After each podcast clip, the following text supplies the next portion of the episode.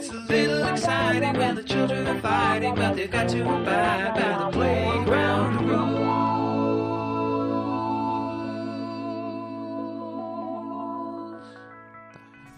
Okay, we are back. Welcome to Playground Rules, a different kind of basketball podcast for a different kind of basketball fan. That's a great tagline. Thank you. Yeah. My name is Herb, and I am joined, as always, by my illustrious co-host, soon-to-be-employed, Arik.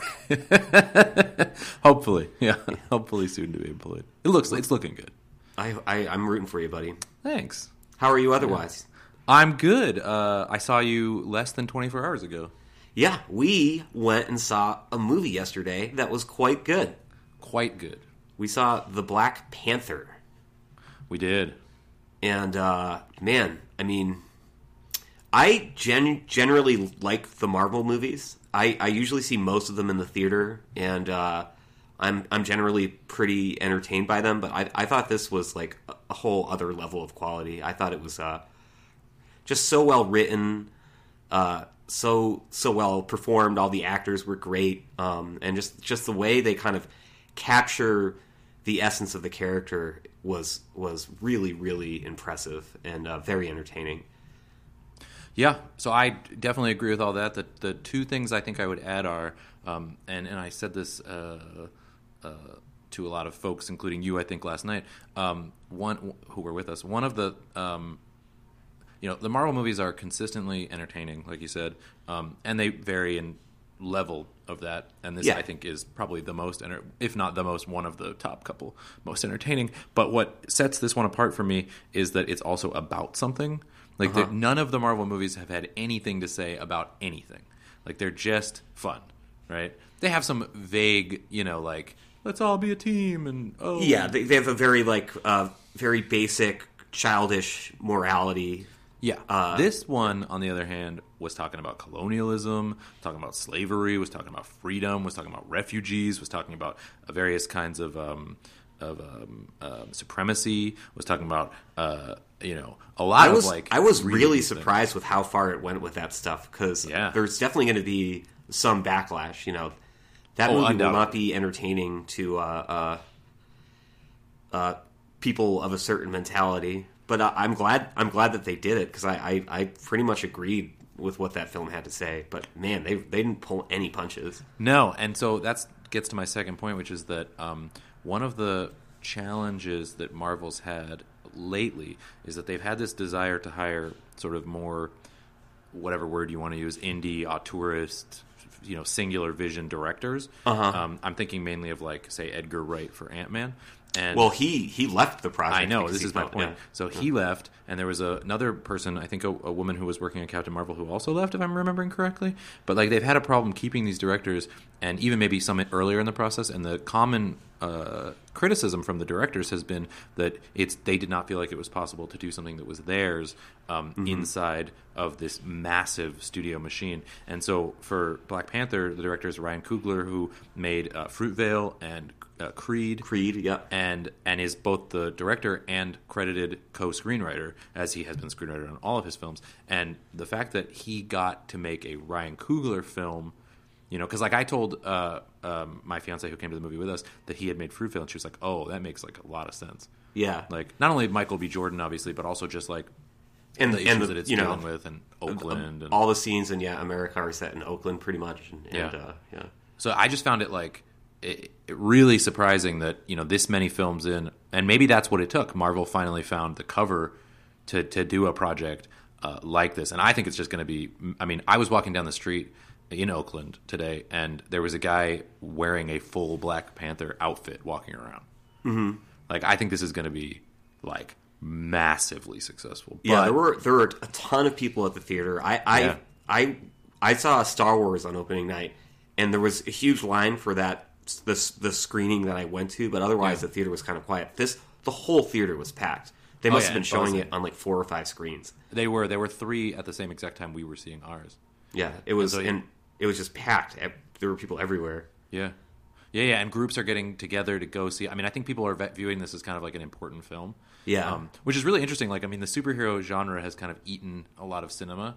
And that's not the first time this has happened. This happened with Westerns. This happened with Noirs. This mm-hmm. happens, right? People get mm-hmm. a taste for something, and it's just everywhere. But what you see is that a few really rise to the top where they're using the form as a form, but not only as an exercise in the genre. Like, they're doing something with it. And I absolutely feel like that happened here. I think there's also a ton of potential for, you know, future films here and all this kind of stuff. But it just felt really fresh, and it was just incredibly, incredibly well done. And really I don't have any really anything negative to say, except that we were sitting in like the third row because of a really dumb movie theater policy that is dumb. Yeah. And I really want to see it again, not sitting in the third row.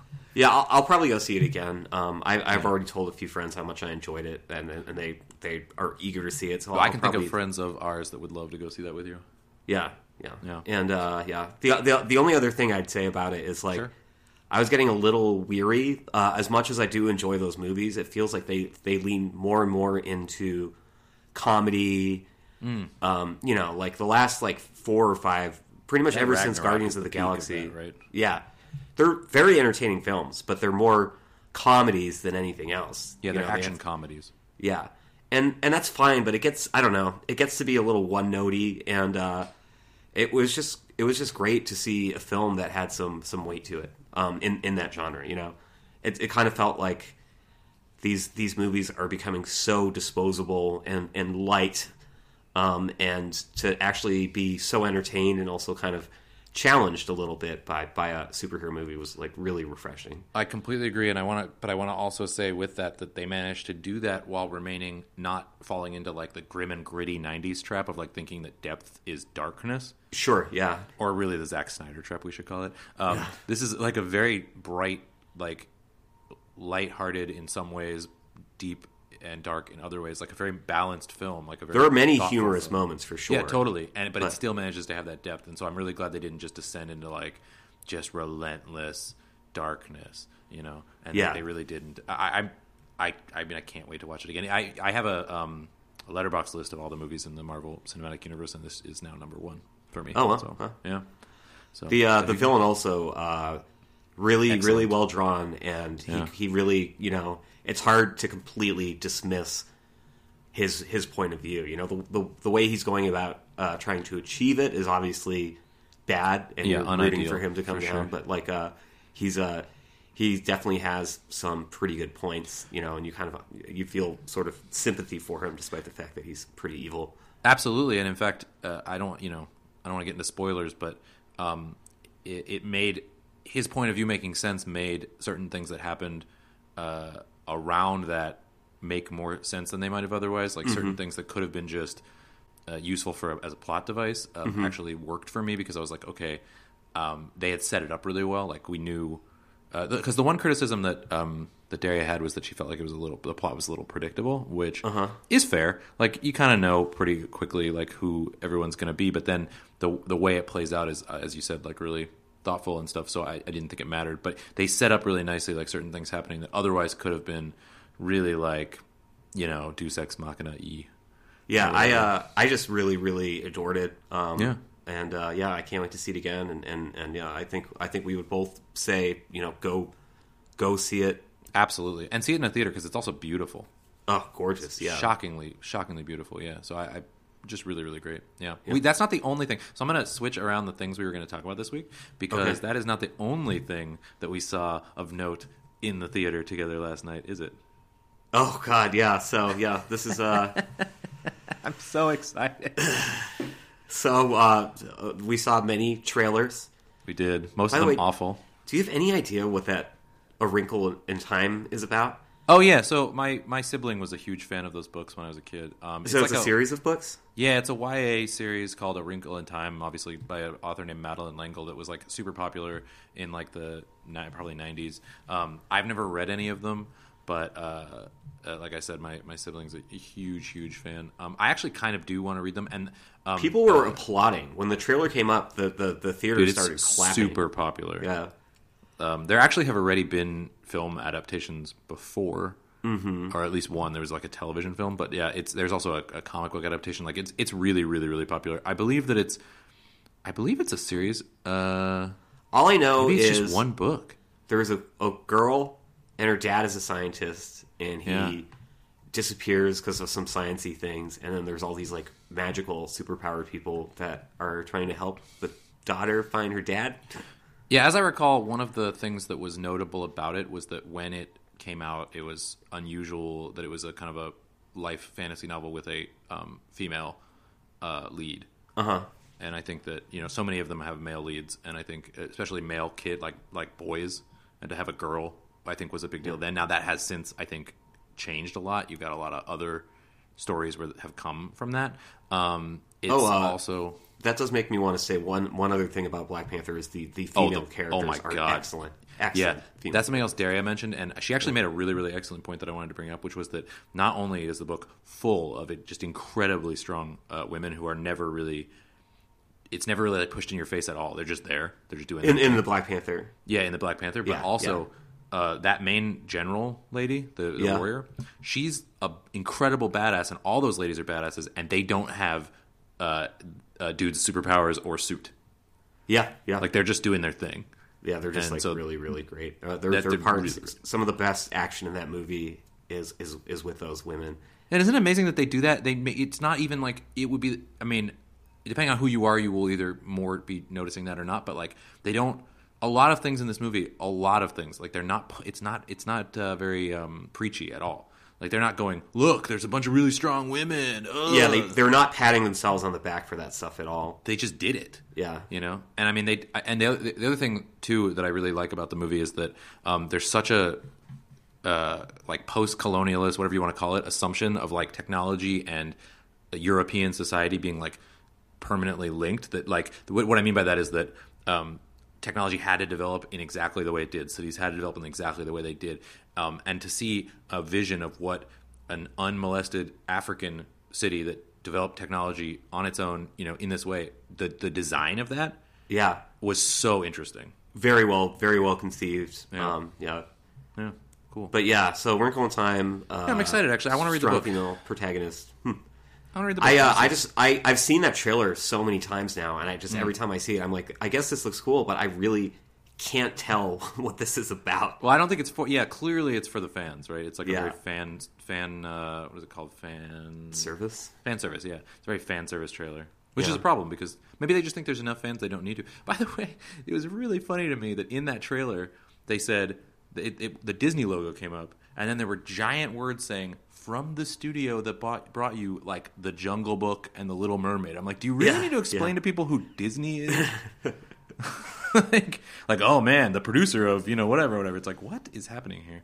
Yeah, you know, I mean, they've been doing that stuff for years, and I'm sure they'll continue to do it. No doubt. But that's not the trailer that I was talking about. They said The Jungle Book and Beauty and the Beast. Oh, so they're talking about the live-action ones, aren't they? Yeah, they're invoking the live-action stuff, which has been very successful. But yeah, we did see another trailer as well. We did. I'm so excited. I know, you're not excited at all. I'm so excited. I'm excited. I'm going to go see it. I thought it looked kind of bad. You thought awful. It looked kind of good. No. I thought it looked awful, but awful in a really, really good way. We should say that we're talking about the Uncle Drew film. Starring Kyrie Irving, Shaquille O'Neal, Chris Webber, Reggie Miller, and Nate Robinson. How the hell did Seattle's own Nate Robinson get into this movie? This is amazing. It's definitely like one of these things is not like the other, you know? Yeah. I mean, it's all these like, you know, Hall of Famers and then Nate Robinson. But just for anyone who doesn't know, but please go watch this trailer. This is, and even if you, and I can't imagine any of our listeners are not familiar with the Uncle Drew persona, but basically all of these characters, so like you said, Kyrie, Shaq, Reggie Miller, Nate Robinson, and Chris Webber are playing elderly gentlemen. Yeah. Who were once Rucker Park legends. And are now getting the band back together. Exactly, to go dominate basketball. But so it's a in his prime Kyrie Irving, like crossing over fools, like dominating on a playground. I mean, Rucker Park is like a legend, but you know, dominating on a street game while in old man makeup. Yeah. So the first time they did it, it was a Pepsi commercial. Kyrie Irving directed it, and they genuinely. didn't tell any of these people that were playing at a park that it was Kyrie Irving, and he looked like an old man. And it's pretty amusing. Yeah. I don't know how well the joke is going to sustain for an hour and a half or something. Yeah. I mean, that movie. Chris Webber did not even look like Chris Webber. We'll see. Oh, Lisa Leslie's in it too? Yeah, yeah. And apparently Aaron Gordon. Aaron Gordon, yeah. He's in the trailer. You see him dunked in the trailer. Yeah, well, we were very, very close, as I said. But that's amazing. Like, so Chris Webber, he's the only one that I couldn't tell through the makeup. Oh, really? Oh, like you didn't see that it was Chris Webber? I mean, they said it was Chris Webber, so I knew it was, but like it didn't look like Chris Webber to me. Whereas like Reggie Miller and Shaq are like, man, that joke about Shaq being Wolverine, holy man. That was pretty bad. Good. I thought I love it. I'm so excited. Yeah, I think Shaq has been in a lot of movies, but he's not really that good of an actor. No. So we'll see how that goes. Then none of those guys have been in movies really, so boy, we'll see. We'll see how it goes. We're going to see, but we will be there to see. What is your favorite basketball movie? And you can't say Hoop Dreams. I could say Hoop Dreams. That's a great movie. But that is a really, really great question. Let's run through the list of contenders here. There's Space Jam. Thunderstruck. There's starring Kevin Durant. There's The Fish That Saved Pittsburgh. There's Hoosiers. Yeah. There's Blue Chips. He Got Game. White Men Can't Jump. White Men Can't Jump is probably my favorite. I think White Men Can't Jump is clearly just a level above the rest of those movies. Yeah, it's one extremely entertaining film of all of those. Yeah. White Men Can't Jump is so good. Oh, Air Bud. Don't forget about Air Bud. Sorry, I forgot about that one. Anyone out there, if you think of a basketball movie we didn't think of that's better than White Men Can't Jump, shout it at the clouds. As usual. I watched Thunderstruck because I'm a masochist. I don't think I've ever even seen that one. It's so bad. Do you know the premise? No, I've never heard of it. So there's Kevin Durant. This kid who wishes he's like this like little hapless unathletic student that wants to be good at basketball. Yeah, and through the magic of like static electricity, he somehow like in an interaction with Kevin Durant gains Kevin Durant's basketball skills. And Durant now cannot play. I'm looking at the summary. Yeah, this is amazing. What? That's amazing. Oh, Thunderstruck. Okay. Yeah. Did not hear about this one. It came out 6 years ago. Never heard about it. I watched it on HBO. And it is probably the worst of these movies. Kevin Durant apparently said, "I'm never acting again after Thunderstruck." Yeah, it's really bad. Space Jam, I think, is pretty bad. People really love it for nostalgic reasons. People love it for nostalgic reasons. They don't. They probably haven't watched it in 20 years. It's Kevin not funny. Durant, yeah. By the way, said that Kazam was better than Thunderstruck. I've seen Kazam. And I'm going to agree with them. Kazam is really bad, but it's not as bad as Thunderstruck. Amazing. I'm probably not going to watch Thunderstruck, I'll be honest with you. I'm glad you did it. You did it for all of us. Don't bother. There's nothing redeeming about it. It's not even so bad that it's good. It's just like a really It's like so really bad that it's come back around again to bad. Yeah. Yeah. Cool. So yeah, Uncle Drew in theaters this June. Yeah, and we will watch it and we will tell you how it is. So keep tuned to this station. Maybe over the summer we should do like a basketball movie a week to get through the off-season. Oh, that's a great idea, because then we keep doing this. And then we can watch Thunderstruck. And then I really don't want to watch Thunderstruck. Well, let's see if we can find 12 others, and if not, we'll do Thunderstruck. Really there's a Semi-Pro with Will Ferrell. Oh, there is? Oh, and a basketball? That's not really a basketball movie. We got to watch it to determine that. I mean, I like that movie. I'm happy to watch it. Yeah. Anyway. Semi-Pro. I've seen Semi-Pro, but anyway. I've seen Semi-Pro. It's okay. It's a Will Ferrell movie. Yeah, Will Ferrell had this like streak of doing these movies that all basically had the same plot. It was someone in a high-profile field, Anchorman, Talladega Nights. Yeah. There's a few other ones, and I can't remember off the top of my head what they are. But it's they have this extremely visible public breakdown, and then they redeem themselves. And then they redeem them. It's a little like Dodgeball, which he was, is not a Will Ferrell movie, is of a similar vein. No, Dodgeball's more of a straightforward underdog sports movie.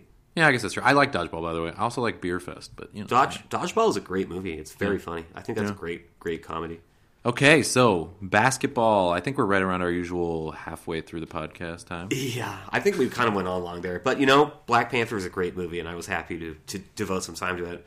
That's so good. But we do have some basketball stuff to talk about, like the least surprising but still kind of depressing news of the last week. The Jazz acquired Derrick Rose in the massive blockbuster Cleveland trade deadline trade and waived him or released him. And as far as I know, he remains unsigned. Yeah, so he's probably not gonna get another gig, right? There were rumors that various teams were looking around. People were saying maybe Minnesota. I heard Minnesota. I also heard the Wizards. But nothing's happened, and it hasn't been that long. Maybe less than a week, probably. Uh huh. But I mean, when was he released? The 11th, and it's the 16th. So 5 days. He's gotten nothing. I mean, maybe G League, China. I mean, the thing about this is. Remind me, Derrick Rose was MVP... I think it was the 2011 season. The same year that Thunderstruck came out. Thunderstruck came out in 2012. Oh, Derrick Rose was the MVP in 2011. He has not played a meaningful, high-level minute of basketball, basically, almost. I mean, little flashes, but nothing serious since then. At some point, you have to say, it's not coming back. The dude is, first of all... years. I mean, he's still only 29, but I mean, it's been 7 years. He's an old 29. He's a very old 29, and it's just been 7 years. Like, I mean, it sucks. It's like super depressing. He was a great player who, he's one of the. Luckily, he's notable because we don't get as many career-destroying injuries anymore as we used to. But he's probably not coming back, and. Given his lack of, and I would be the same way, but given his apparent lack of ability to accept this and what has happened to him and change up who he is and what he does, you know, he hasn't really shown. I mean, you know, he's obviously left the team to decide if he was going to even keep playing basketball. Had ankle problems this year. Yeah, and he no-showed a game last year when he was with New York. Exactly. Like, he just doesn't show any indication that he can transition this. Now, I keep hoping. We all keep hoping. That's why we're still talking about it. Yeah. You know, there's obviously... the road's running out. Concerns, character concerns, and other issues besides his basketball ability. Yeah. Yeah, that's also true, yeah. You know, maybe he'll get another gig. Maybe he'll kind of... find like a off the bench kind of smaller role in a team and thrive in that, but it's not looking too good for Derrick Rose. No, it feels like a year. It feels like a year abroad with a possibility of maybe coming back. Yeah. Which I don't know if he will be able to do that. You know, he still views himself as kind of a similar player to what he was in his prime, and obviously he just doesn't have that anymore. Which I would too. I mean, that's what I'm saying. I would not handle this bet well either. I mean, you know. There's nothing harder. I mean, we see this even with athletes who just it's time to retire, right? It's just really hard to accept that you can no longer do the things that you, especially because he can some of the time, right? Yeah. It's not gone all the time. It's not like that. It's like when Kobe's last few years, you know, he still wanted to be the superstar center of the team, and he didn't have the ability when his skills had waned slightly just due to age. You know, he didn't have the ability to share some ownership of the team. It always had to be his team. He could not let it go, you know. Yeah, here you look at Tim Duncan as the greatest example of as his career, you know, starting out at, you know, learning the ropes, then becoming the unquestioned best player. The entire team was around him for years and years and years, and then as he diminished, other people picked up the thing, and he transitioned to a support role and kept playing at a very high level, but at a support level for years. You know who else is doing that? Is Tony Parker on this. Tony Parker, the Spurs do this better than maybe anybody. Graciously giving up his starting role because he just doesn't have quite the skills to pay them bills, but still finding ways to be helpful to the team. Yeah. Yeah. But it's sad. We feel sad. Although, whatever. Speaking of sad stories, Isaiah Thomas is a Laker. Yeah, which, you know, has looked okay. Did you see his stat line from last night? No. Not good. No. More akin to what we were seeing in Cleveland. I believe he had 7 points, five assists. 7 points, five assists, one block, one rebound. Ooh, 20%. 20%, yeah. Not in 25 minutes. Not great. In a loss to the T-Wolves. Yeah. Yeah, but I mean, let's just remember that this is probably a 2-year injury. What sucks for him is that he's also 29 and is not going to get anything. We've talked about this almost ad nauseum, but he's not going to get the contract he thought, and we feel bad for him. But that's we feel very bad for Isaiah Thomas for sure. We do. He had a really, really nasty interaction with Rondo. He sure did, which was confirmed, by the way, to be about the tribute. Yeah, yeah. Boy, it's just I know we talked about it last week, and we don't have to harp on it about it, but it really bums me out, you know, because I feel like he kind of got scapegoated in the whole Cleveland thing. Yeah, and I don't know. He seems like just like a really nice guy, and he does talk a lot, but you know, he's got a chip on his shoulder, and they loved him in Boston for all those qualities, and now he's kind of seen as like this, like almost an antagonistic presence in the NBA, and I just think it's a bummer. You know who does not seem like a super nice guy? Rajon Rondo. Yeah. He's definitely kind of a jerk. Yeah. Seems like a jerk. Yeah, I don't know why he has such an issue with Isaiah. I mean, I know why he has such an issue with Isaiah. Because they liked Isaiah more in Boston than they like Rondo? Yeah, and because Rondo was there for 6 years, won a title, and they didn't do a tribute video for Rondo when he came back, as far as I know.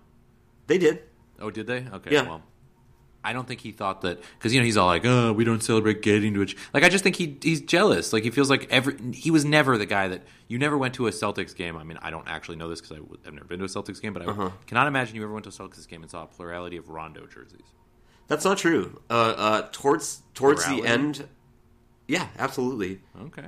Yeah, no, he was really beloved in Boston. The thing is, he kind of quit on the team, and when he left, he kind of smugly admitted that he hadn't really been playing defense, and he's like, "Oh, I'm really excited to be in Dallas and really excited to sort of commit to basketball again," and that rubbed a lot of people the wrong way.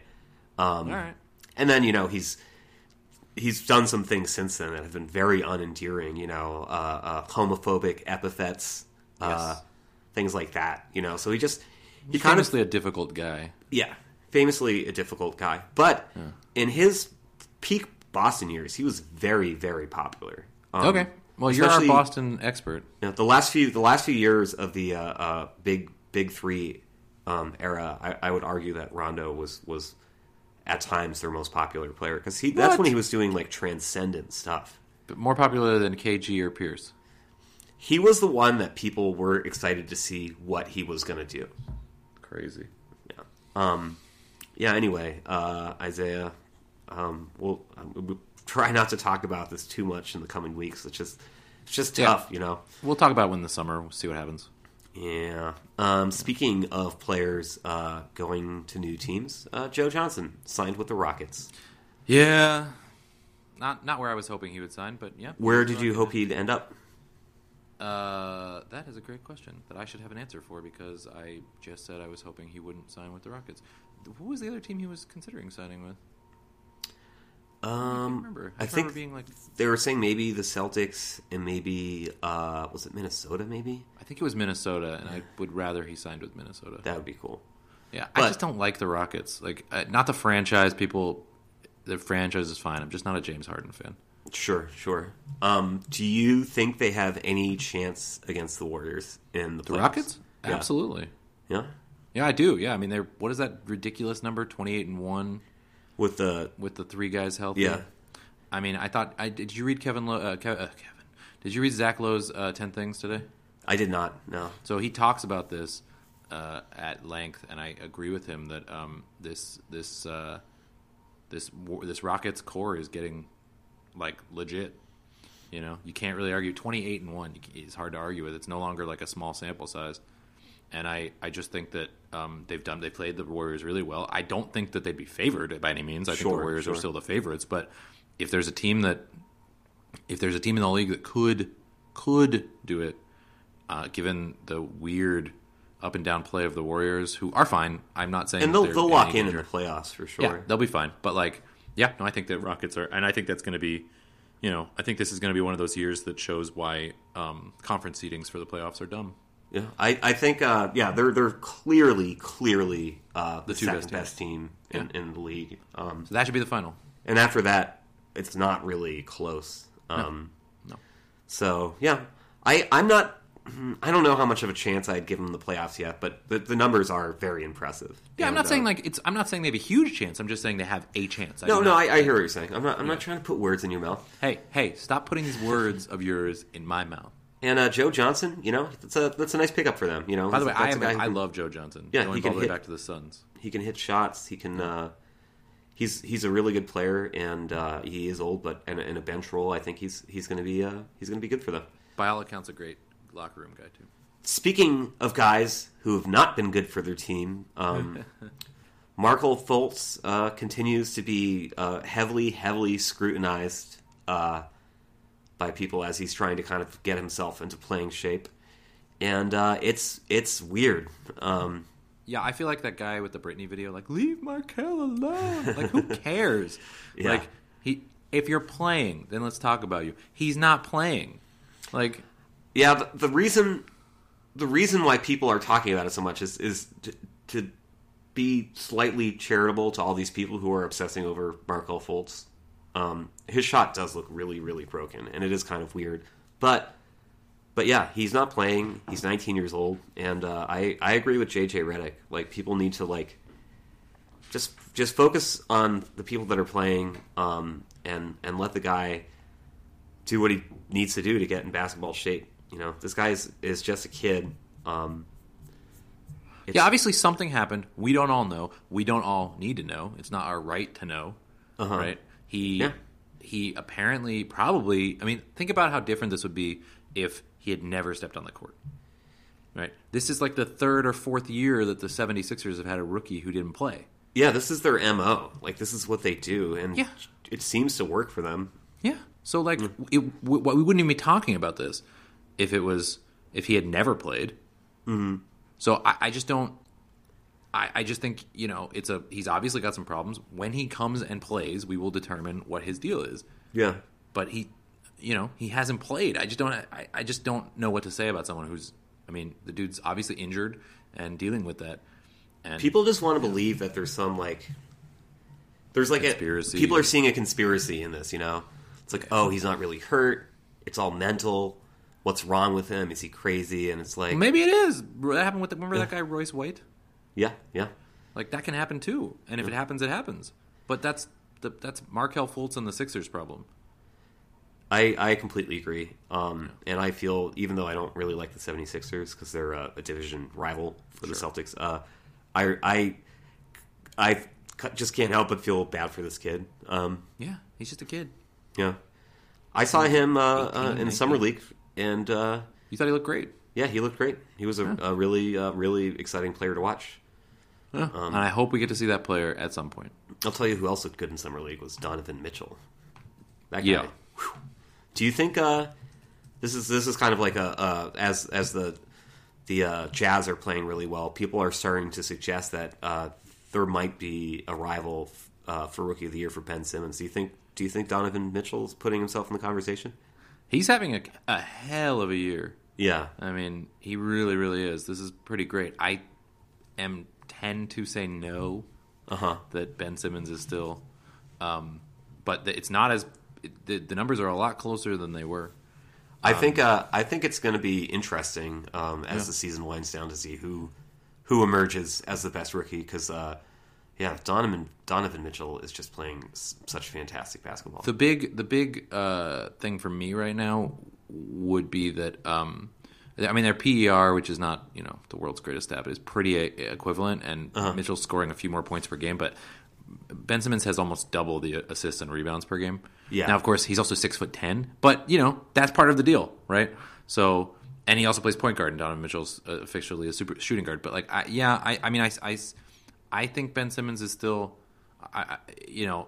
probably the winner. But yeah, it's certainly more of a conversation. For a long part of the season, it looked like Simmons has had 6 triple doubles this season. Uh-huh. Like, I mean, that's ridiculous. Right? Yeah. Yeah. He's obviously, they're both very special talents. And,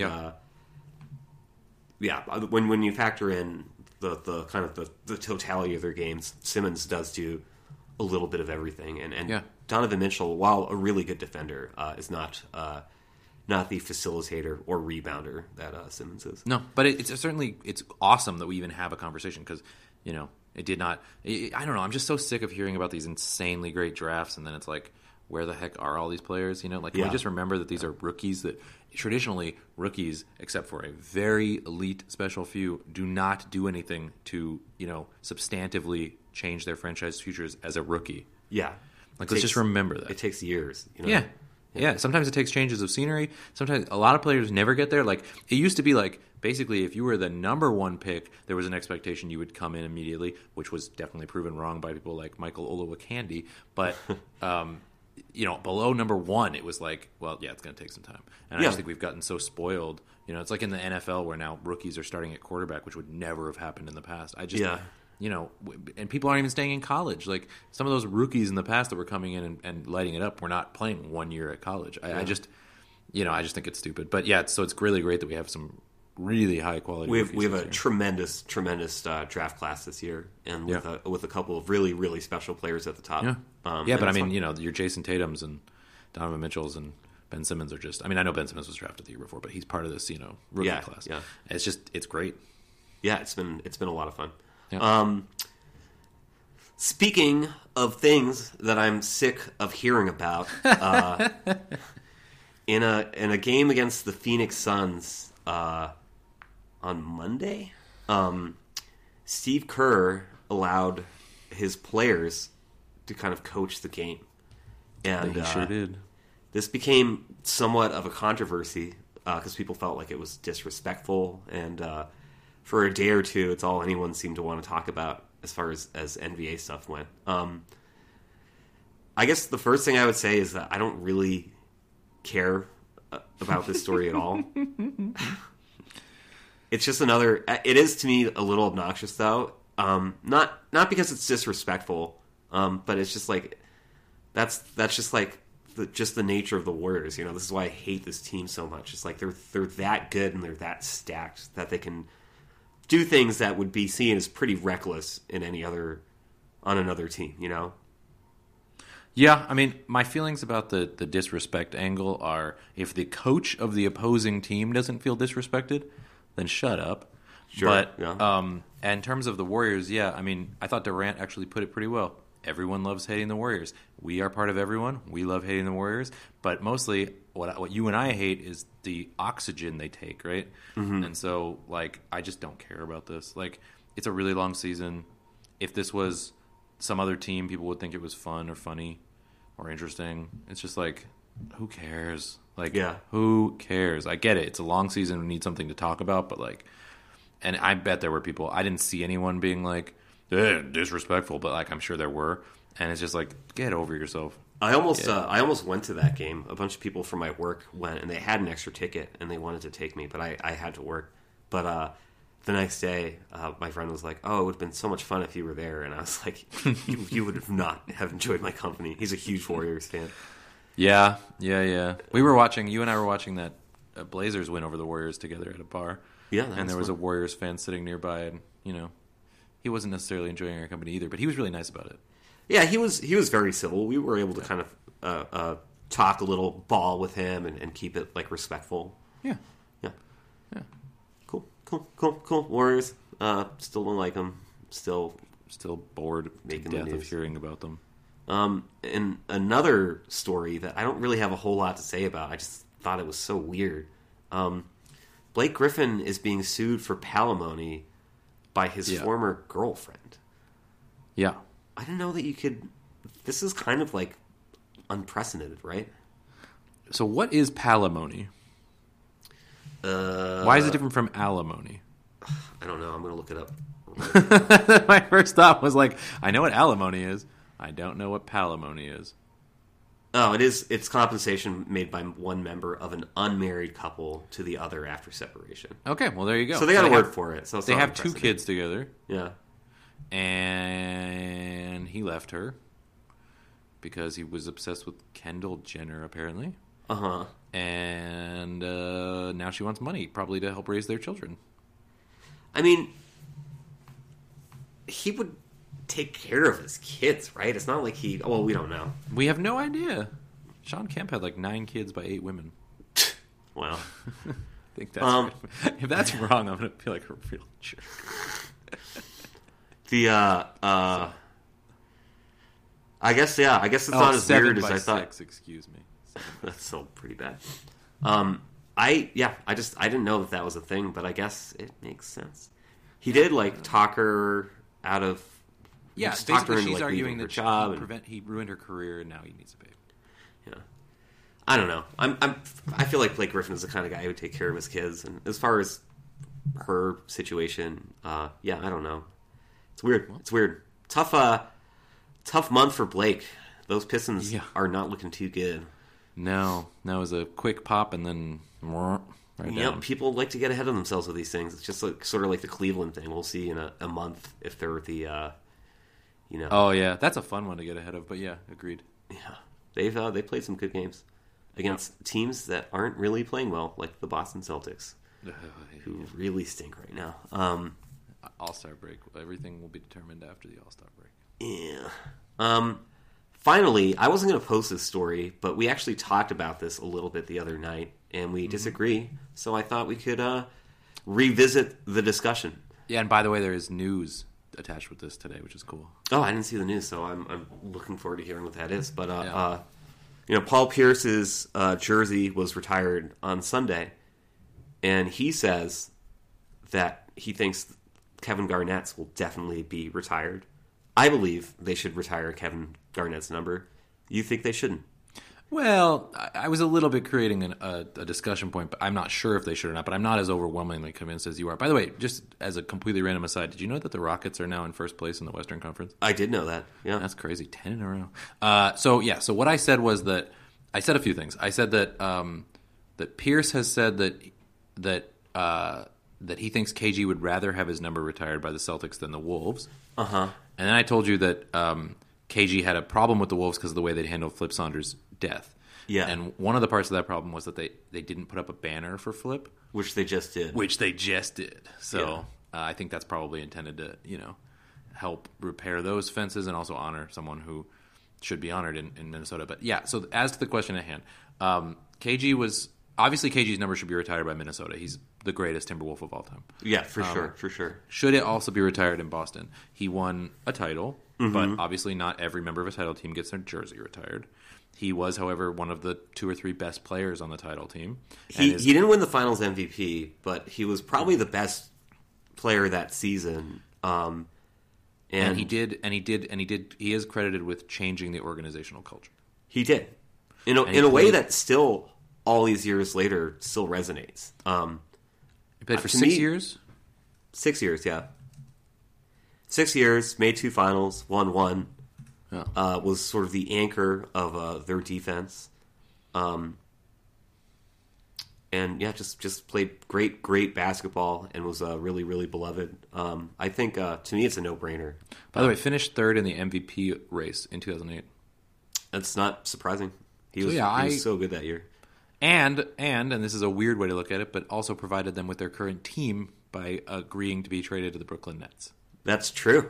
That's part of his legacy for sure. I am a huge KG fan. Uh-huh. So I'm going to say that I think they should retire his number because his number should be retired by every team. I just love him, and any team that wants to retire his number should be retired probably not going to be retired in New York, but it should be as well.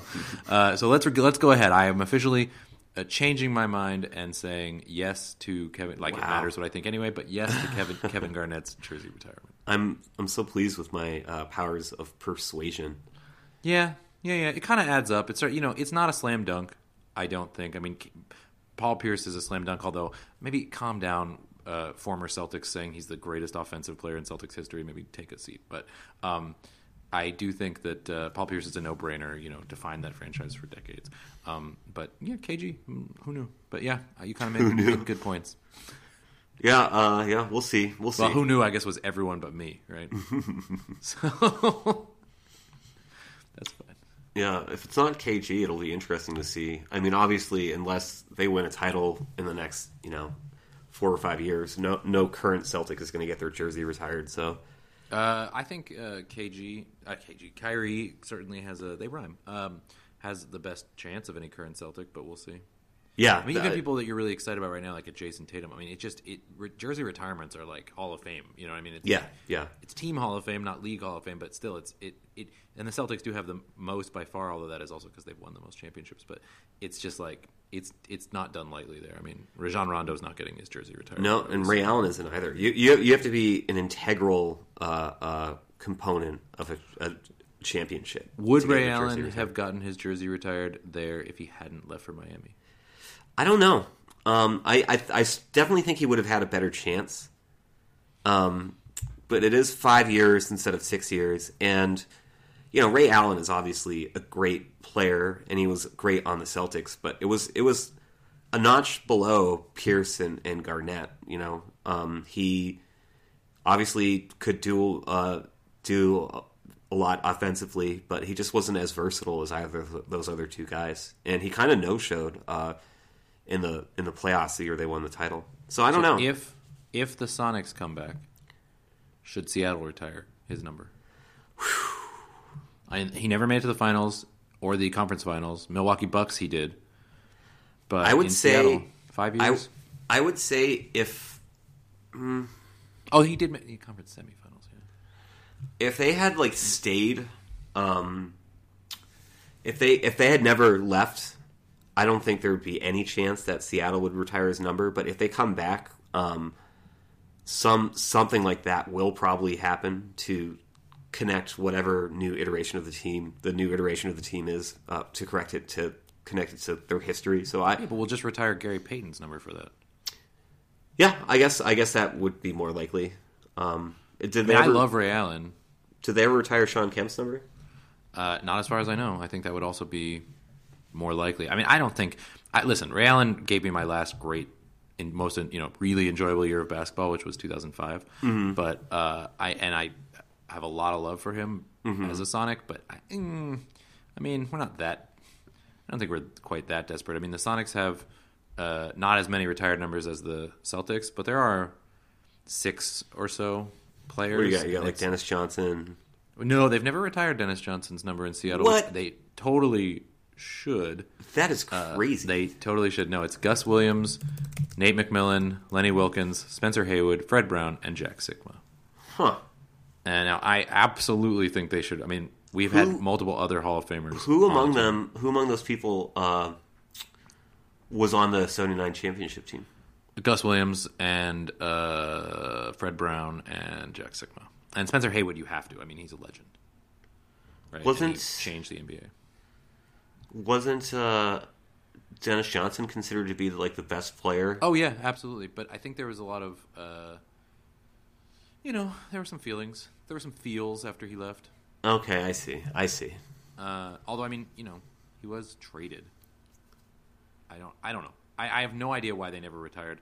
I there was I remember there being something. There was some kind of he choked in the finals and the year before. I don't know. There was some kind of something, maybe words he said. I have no idea.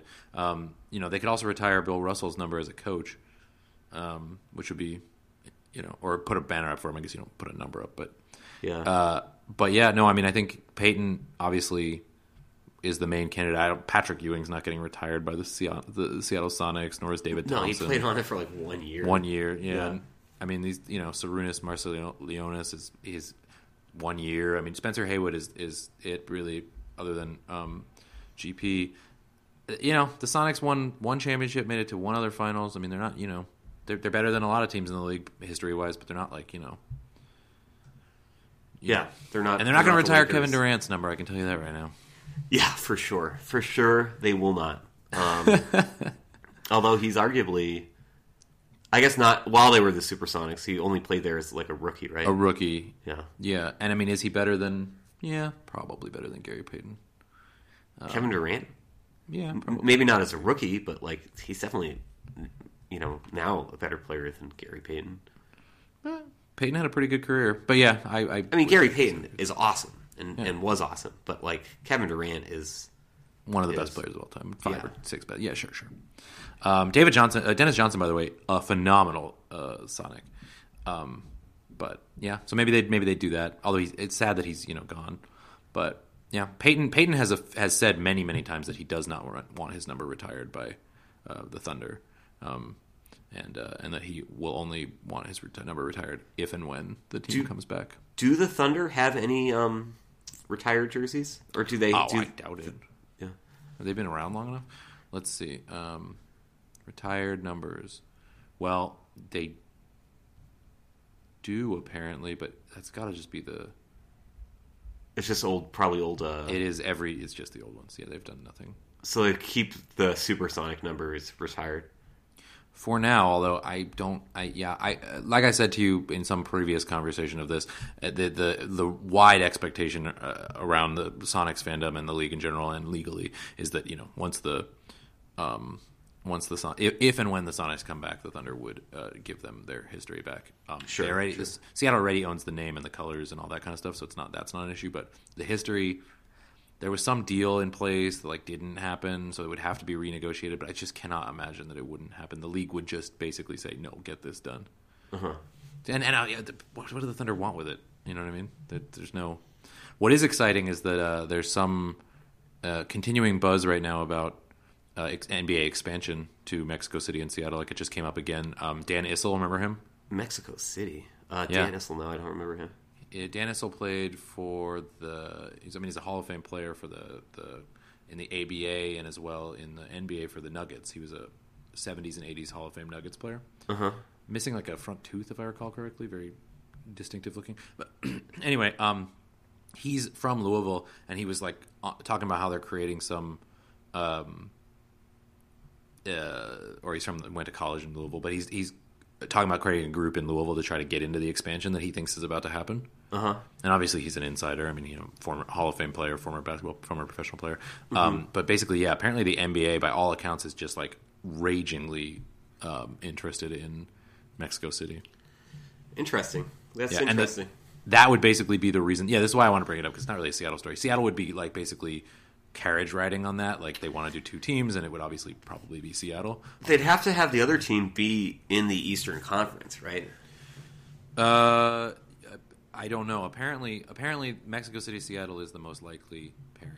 I guess you could just throw a team why is New Orleans in the Western Conference? Exactly. You know? Throw them in the East. That makes a lot more sense for travel reasons. And then do that. But I mean, apparently they just view Mexico City as just this untapped, untapped diamond mind or something. Interesting. Vibranium mine to reference our last name. Very interesting. So, yeah. I think that's really interesting. I don't know. We forgot one other basketball movie. What did we do? Celtic Pride. We also forgot Eddie.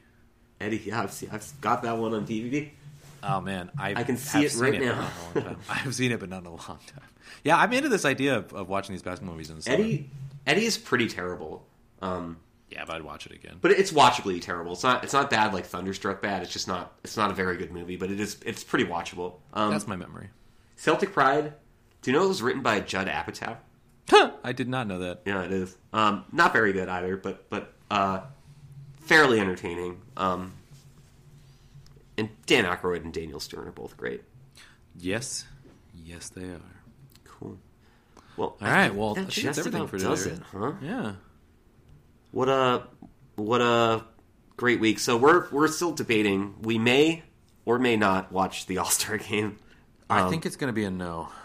Oh, yeah? You're not around on Sunday? Well, so I have a job interview on Monday in the South Bay, and I found out today that it's quite early in the morning, so I think I'm going to go down to the South Bay and stay in a hotel on Sunday night. Oh, cool. Well, maybe when you're in your hotel, is your fiancé going with you, or are you going to be on your own? Just me, yeah. So maybe you just kick back, order a little room service, watch the All-Star game, and we can still talk about it next week. That sounds great. We can live text message about it. I will most likely watch it, or at least watch some of it. It is always kind of excruciating. Would you rather watch Thunderstruck or a random All-Star game from the last 5 years, an All-Star game from 5 years ago? Oh. Whew. You have the hard... This is Herb with the hard questions. I really don't want to watch Thunderstruck. Probably the All-Star Game. Wow. I really don't want to watch Thunderstruck. Don't forget, it's not just that it's apparently a really terrible movie. It is a Oklahoma City Thunder film. I didn't tell you all the rules, though. If you choose the All-Star Game, you have to also sit on a bed of nails while you watch it. Yeah. Still going with the All-Star Game.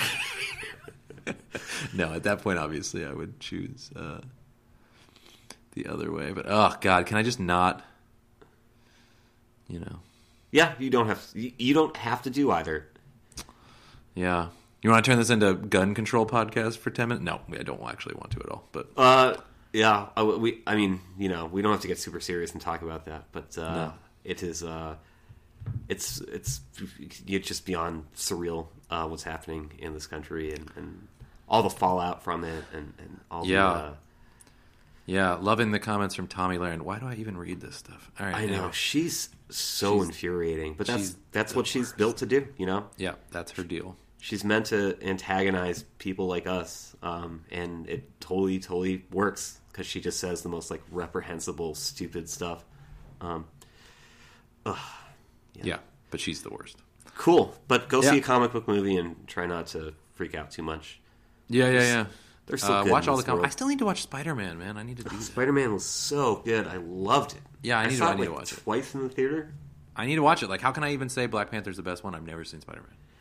Yeah, I think for me personally, Spider-Man is just like one of my all-time favorite superhero characters.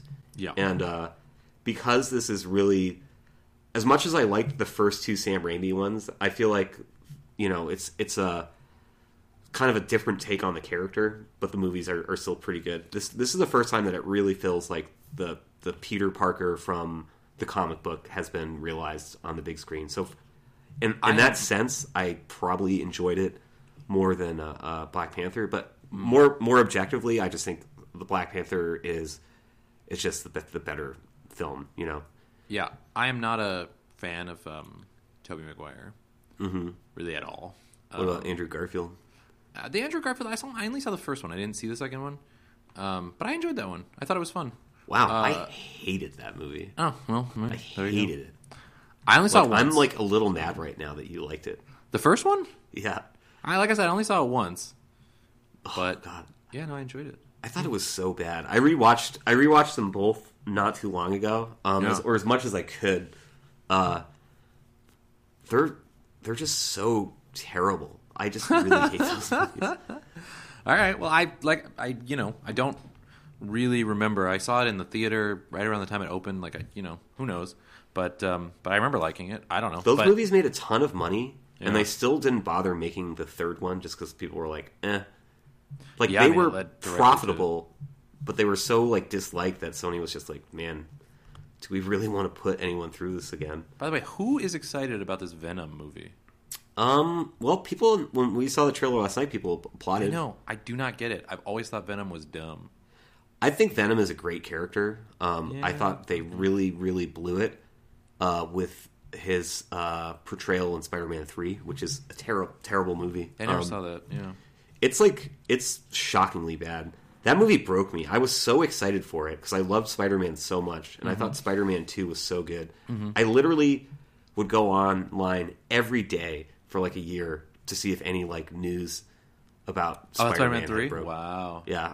And I was so excited. And it's just, it's not like when the Phantom Menace came out, I was a little bit younger, and I kind of just, with all the hype and with all the anticipation and excitement, I kind of didn't realize how bad that movie was until I sort of had a chance to kind of think about it and parse it out.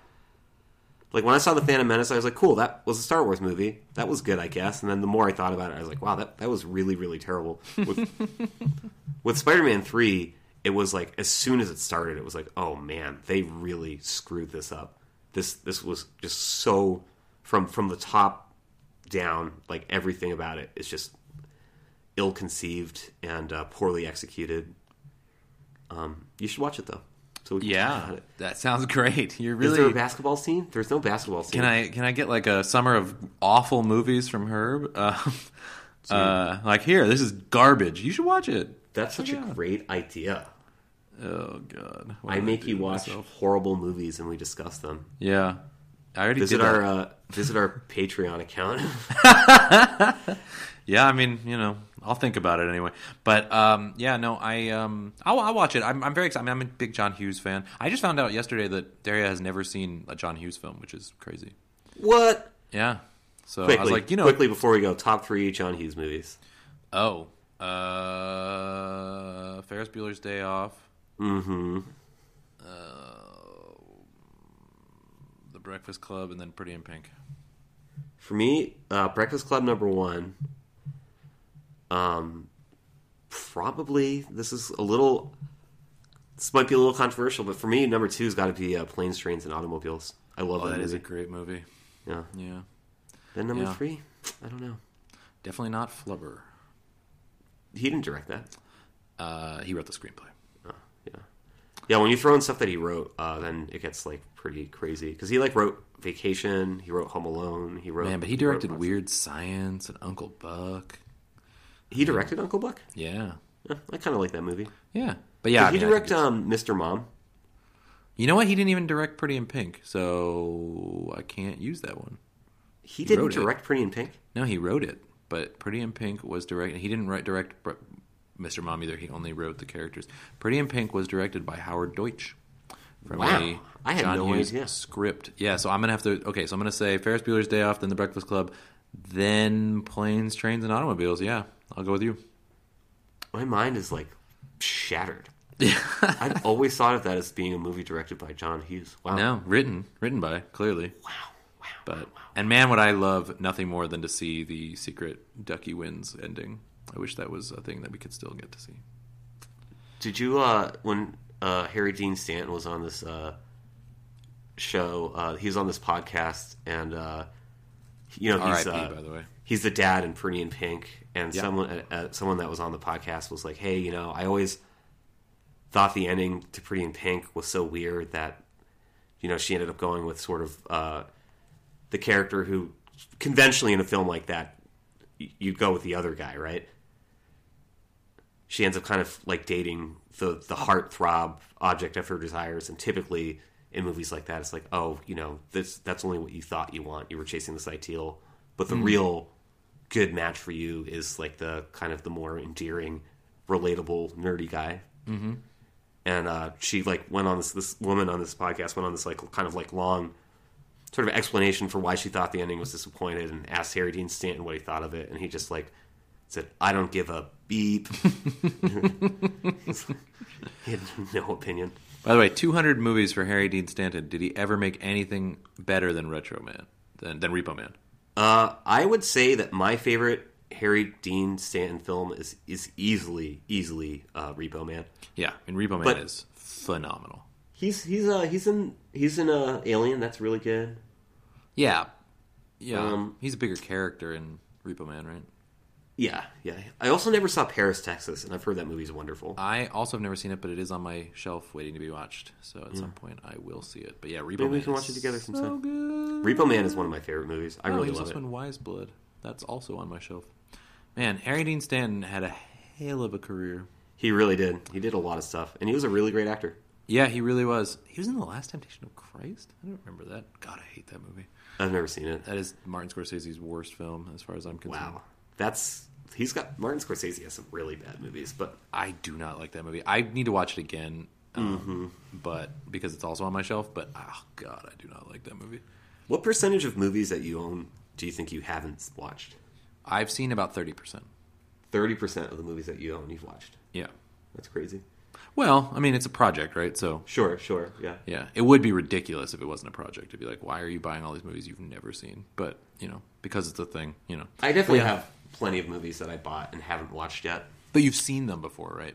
Well, the Planet of the Apes ones I haven't seen. Yeah, I don't know what you're doing with that. It was only $20. So annoying. Watch the damn You're annoying. Movies. Yeah. All right, I got to go. I got to get to work. I got to do a few things beforehand.